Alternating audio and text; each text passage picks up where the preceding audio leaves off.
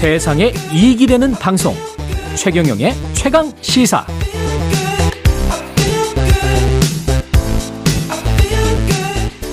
네, 올 겨울 실내에서도 마스크 벗어도 될까 안 될까? 예, 실내 마스크 해제 두고 지자체와 대전시 충남도 그리고 여권 정부가 시끄러운데요. 한림대학교 강남성심병원 감염내과 이재갑 교수 연결돼 있습니다. 안녕하세요. 예, 안녕하세요. 예, 오랜만에 뵙겠습니다. 예. 예, 예. 예, 실내 마스크 해제 그 한덕수 총리도 지금 정부 차원에서 아마 내부적으로 검토하는 것 같은데 1월 말 이야기가 나오네요.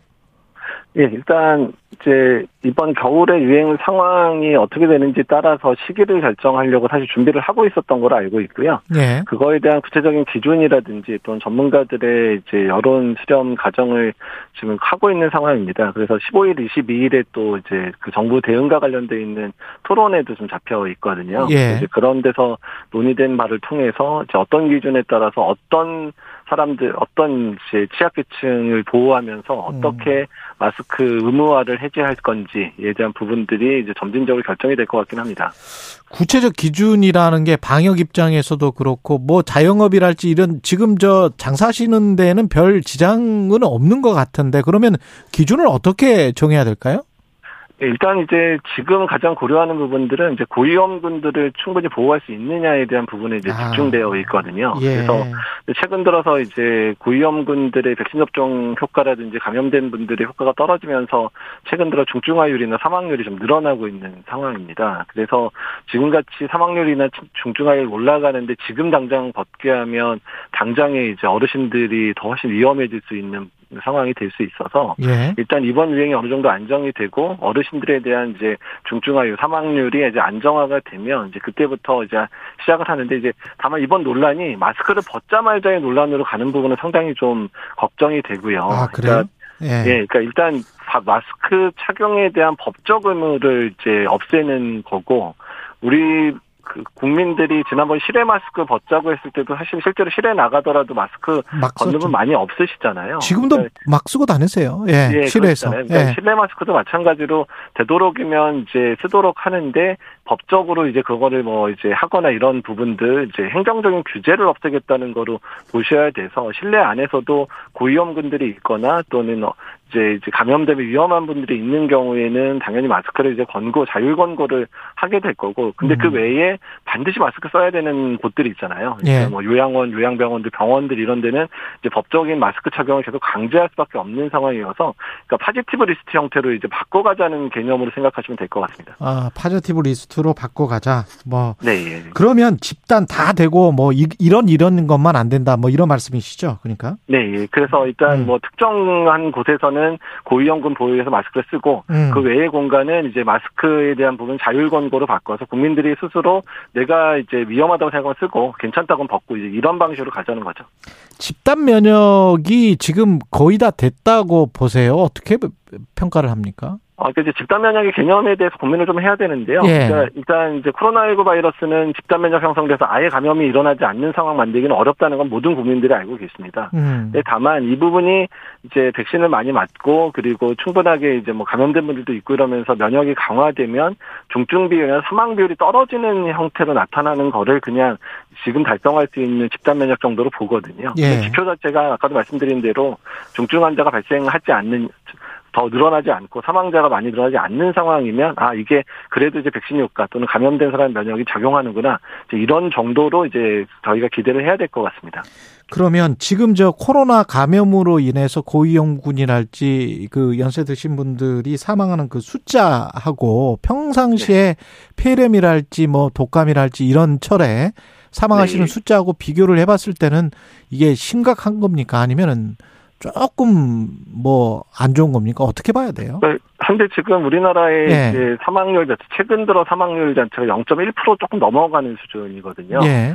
그냥 일반적으로 독감의 치명률 뭐 0.01에서 0.05 보니까 아. 두 배에서 많게는 10배 정도 되는 상황이에요. 아직 많이 높네. 예. 예, 그래서 높기 때문에 그래서 이제 고위험군들 보호 때문에 많은 분들이 마스크를 써주시면서 어르신들을 이제 최대한 보호하자라는 개념으로 생각을 하시면 좋을 것 같고요. 그래서 계속 쓰자는 의미보다는 일단은 어르신들이 보호될 수 있는 수준까지는 계속 가자 이렇게 보고 그게 어느 정도 겨울 유행이 좀 지나고 특히 음. 최근에 인플루엔자도 같이 유행하고 이런 상황이니까 이번 유행이 지나가면 점진적 으로 이제 조금씩 바꿔갈 수 있겠다라는 거로 생각하시면 될 것 같습니다. 그러니까 겨울에는 독감을 막기 위해서라도 마스크를 쓰는 게 낫나요? 어떻게 보세요?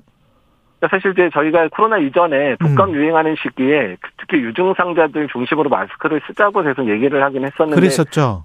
예. 네, 근데 사실 다 거의 안 쓰셨었거든요. 예. 오히려 미세먼지 때문에 마스크를 쓰셨지 독감 때문에 쓰신 적은 별로 없으세요. 예. 근데 코로나19 유행하면서 마스크를 썼더니 독감이 확실하게 감소되는 거를 저희들이 봐왔기 때문에 아 이게 독감 유행 시기에는 되도록 마스크를 많은 분들이 쓰고 다니면 좋겠구나 정도의 이제 consensus가 이제 형성됐다고 보시면 될 것 같습니다.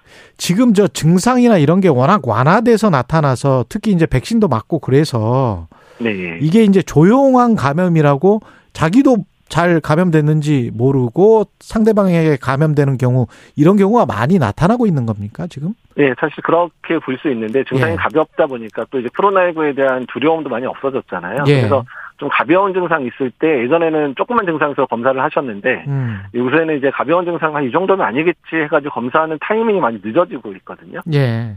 그러니까 그러다 그때 그러다 보니까 그 전에 이제 감염시키는 분들이 꽤 많아지고 있고 또 특히 어르신들 같은 경우는 증상이 좀 처음에는 가볍게 나타나니까 무시하고 있다가 며칠 지나서 갑자기 상태가 확 나빠지는 분들이 상당히 많습니다. 그래서 네. 고위험군들은 조금만 증상이 있더라도 검사 받고 바로 이제 뭐 박스로비드나 아게브리오 같은 치료제 처방 반드시 빨리 받는 게 지금도 매우 중요합니다. 예.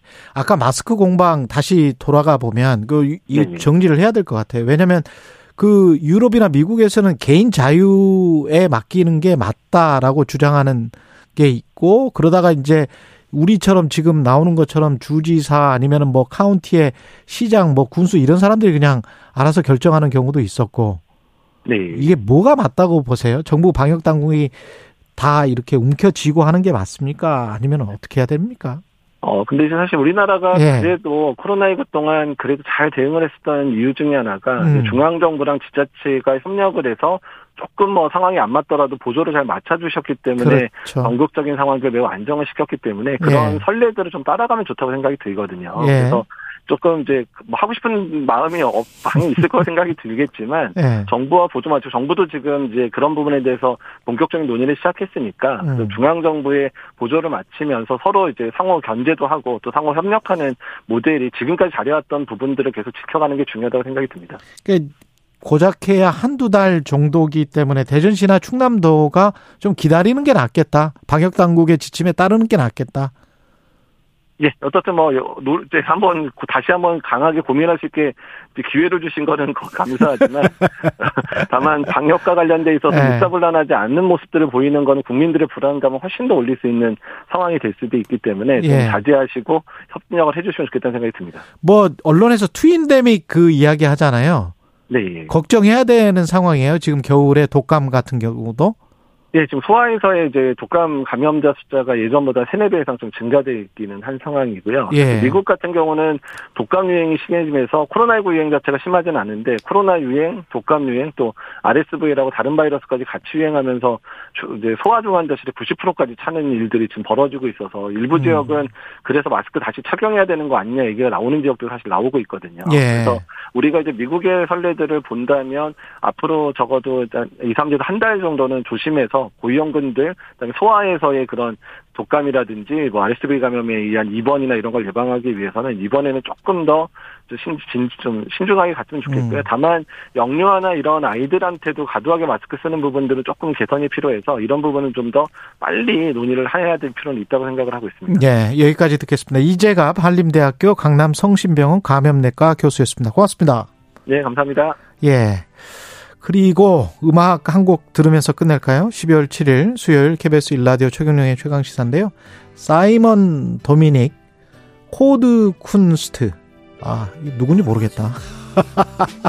최정훈의 사라진 모든 것들에게 예, 지금 좀 흘러나오고 있는데요. 사이먼 도미닉 코드 쿤스트 예, 최정훈 같이 부릅니다. 예. 저는 KBS 최경영 기자였고요. 내일 아침 7시 20분에 다시 돌아오겠습니다. 고맙습니다.